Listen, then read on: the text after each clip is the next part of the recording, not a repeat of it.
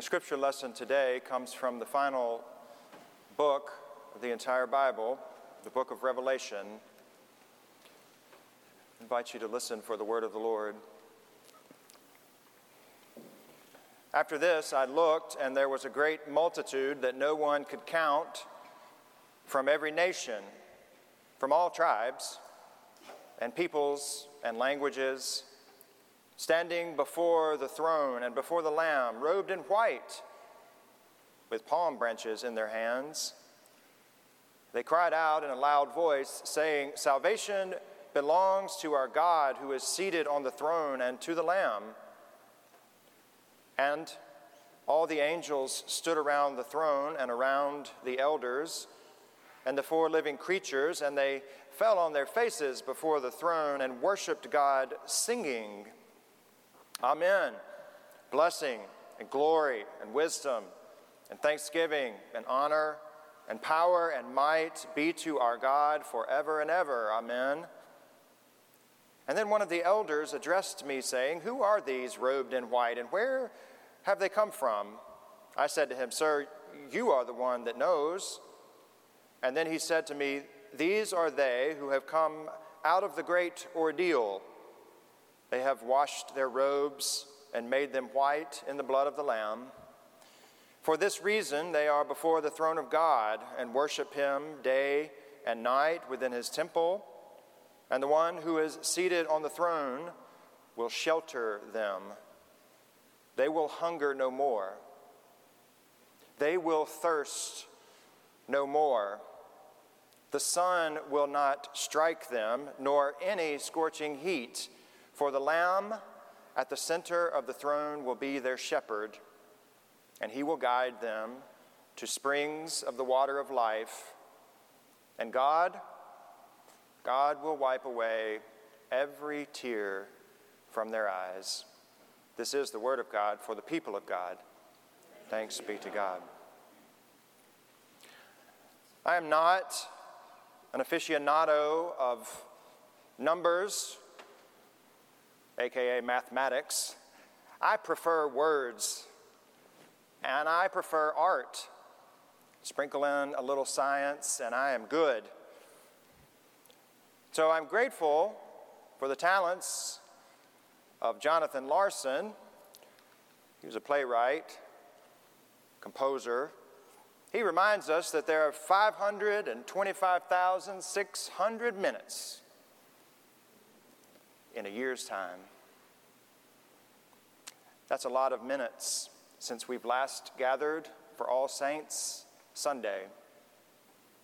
And if you're familiar with his musical smash called Rent, then you know exactly where I'm going with this. How does one measure a year in the life? In daylights and sunsets, midnights and cups of coffee. Are you singing it with me now? In inches and miles and laughter and strife, in five hundred twenty-five thousand six hundred minutes. How do you measure a year in the life? You measure it in what, friends? In love. That's right. Well, the five hundred twenty-five thousand six hundred minutes of twenty twenty are longer minutes than any other year that I can recall. twenty twenty is loitering, and I'm sure that there are some local and state laws against that. But in this past year, forty-seven members of this congregation have transferred their membership from First United Methodist Church to the eternal multitude of heavenly hosts about which we just read from Revelation. God's multitude of saints. When a child is born, we call her name. At baptism, we have a portion of the service, not to be confused with baptism, but it's called christening. You've heard of christening? That means Christ naming. And we call the first and the middle name of, of that person and put water as a way of saying, you are known. You are known to God by name. upon receiving a third grade Bible, confirmation, graduation, marriage, hospitalization, welcoming in new members, or any hallmark moment interspersed therein, we call the names aloud of God's people. It's what we do. And at death, we call one's name once more to signify to all the world and for all of eternity that that person is a child of God and is returning to God's own heart, to God's own breath from which he or she came at creation. Today, on All Saints' Day, All Saints' Sunday, we called forty-seven names, forty-seven members who have transferred in the past five hundred twenty-five thousand six hundred minutes. It's not lost on me that every single one of us here have brought with us more than just these forty-seven names. Some of you have in mind friends and siblings, and neighbors, colleagues who are called by another church, who are not members of this church, but who also belong now to God. We measure every year in the life by honoring God's named saints who have lived among us but who have returned home. In the church, we mark time, we mark our actual week by worship. Today is not the end of the week. Today is the day of resurrection, a little Easter. Today is the first day of the week. And I don't know if you realize it, but God has already anticipated your arrival here today. You see, when people gather for worship, arriving here, arriving with us virtually from whatever the other one hundred sixty-seven hours of the week has put us through, we, we arrive with anticipation that God is already here. I suspect that many of you, you arrived here not knowing quite how to feel. Some of you have not been in this space since March. And here it is your first time back in worship, and it's All Saints Sunday. I hear that as your pastor. That's a lot. Some of us didn't know what to feel when we arrived. Some of you might not have felt or feel anything at all. Others of you may be angry. It's been an unfair year. We're angry at God, angry at cancer, angry at the coronavirus. I get that. We're all hungering, thirsting for answers as to why a loved one died far too soon. We're all wondering why our loved one, our friend, our sibling had to spend her or his final hours alone. But God is here.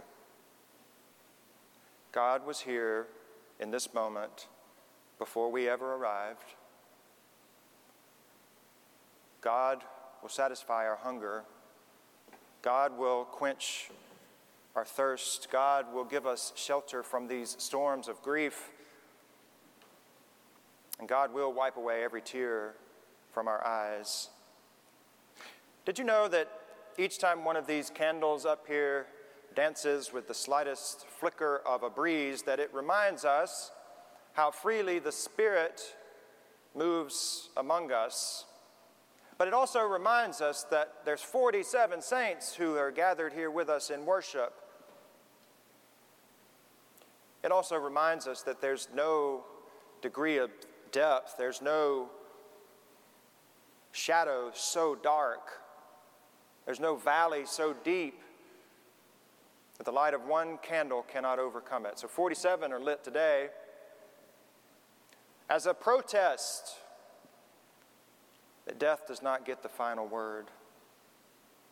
The worst things are not the last things. We always have hope. There's forty-seven saints who are flickering in their dance before Christ this very moment.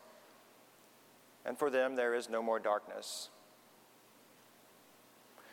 Well, unlike the opinions of popular writers, I, I dare say theologians, the book of Revelation is not a book of gloom and doom and destruction and violence.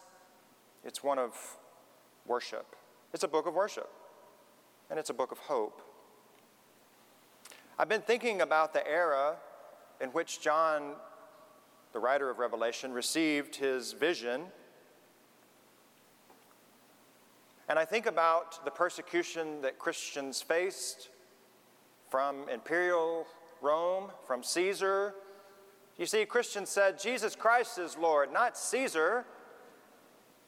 And that cost them their life. In fact, this is a fun tip. If you look at our icons of our saints up here, some of them have keys and books, and some of them are holding what appear to be weapons of mass destruction. They're not violent people. That's the way they died. They were martyred for their beliefs in the first century. I think every group of Christian throughout the ages has endured some version of their own great ordeal, albeit the suffering in the first century, the suffering of twenty twenty. But the great ordeals that we face in this life are not the final story. Revelation grants us that. Because standing before the throne of Christ are the saints, and they now are spotless and fully alive with Christ. There is no more pain where they are. There is no more sorrow. There is no more disease. There's no more suffering. They're standing there holding palm branches. We have palm branches today for that reason.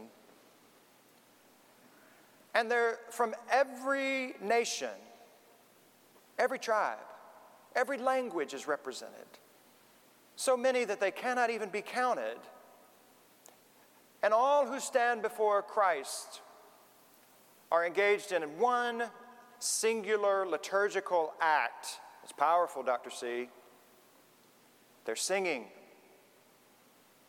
Saints sing. Now, in this life, they might not be able to carry a tune in a bucket, but with Christ, they sing. We could learn a thing or two from the saints about singing together.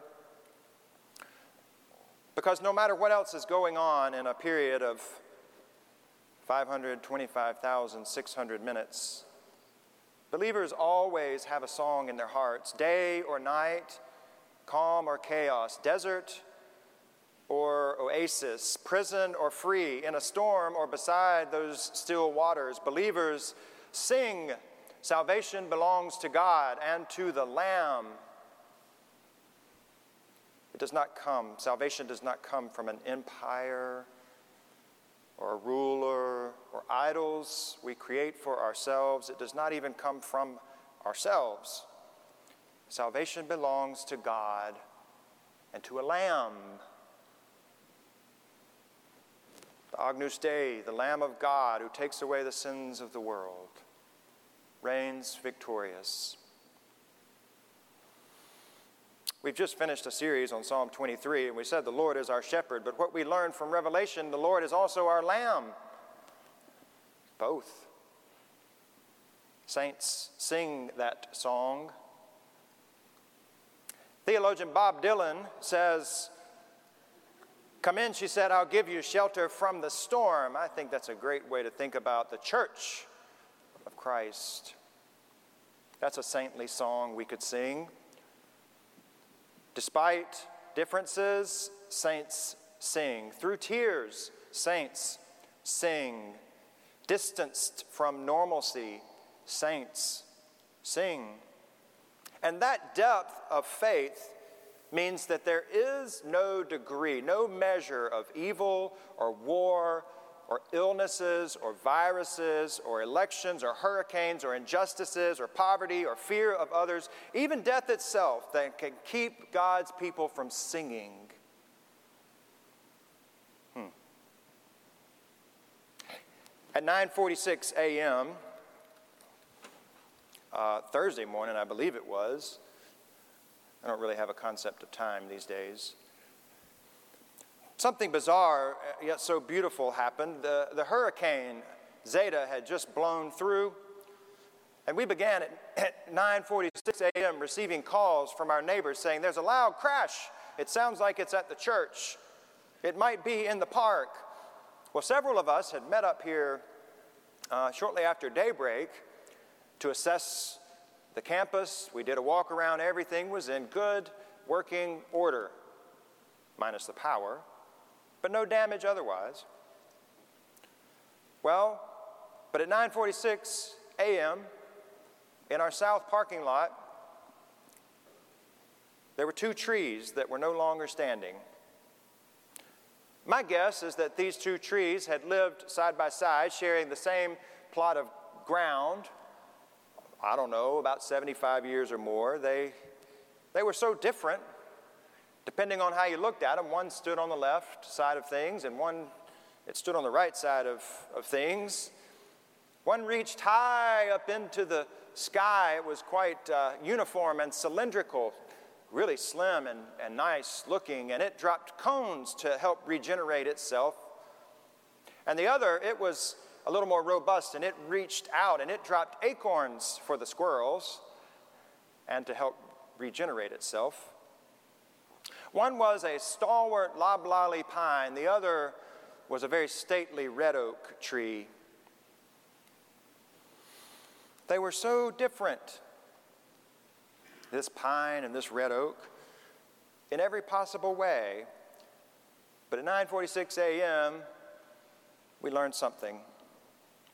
We learned that all these years, they've been living as neighbors together. They shared the same soil. They shared the same root system. They were all caught up and intertwined with one another below the soil. They learned how to share resources like groundwater and nutrients. I, I can't imagine the type storms they had weathered together. Can you? They figured out how to work alongside one another, even though they were so different.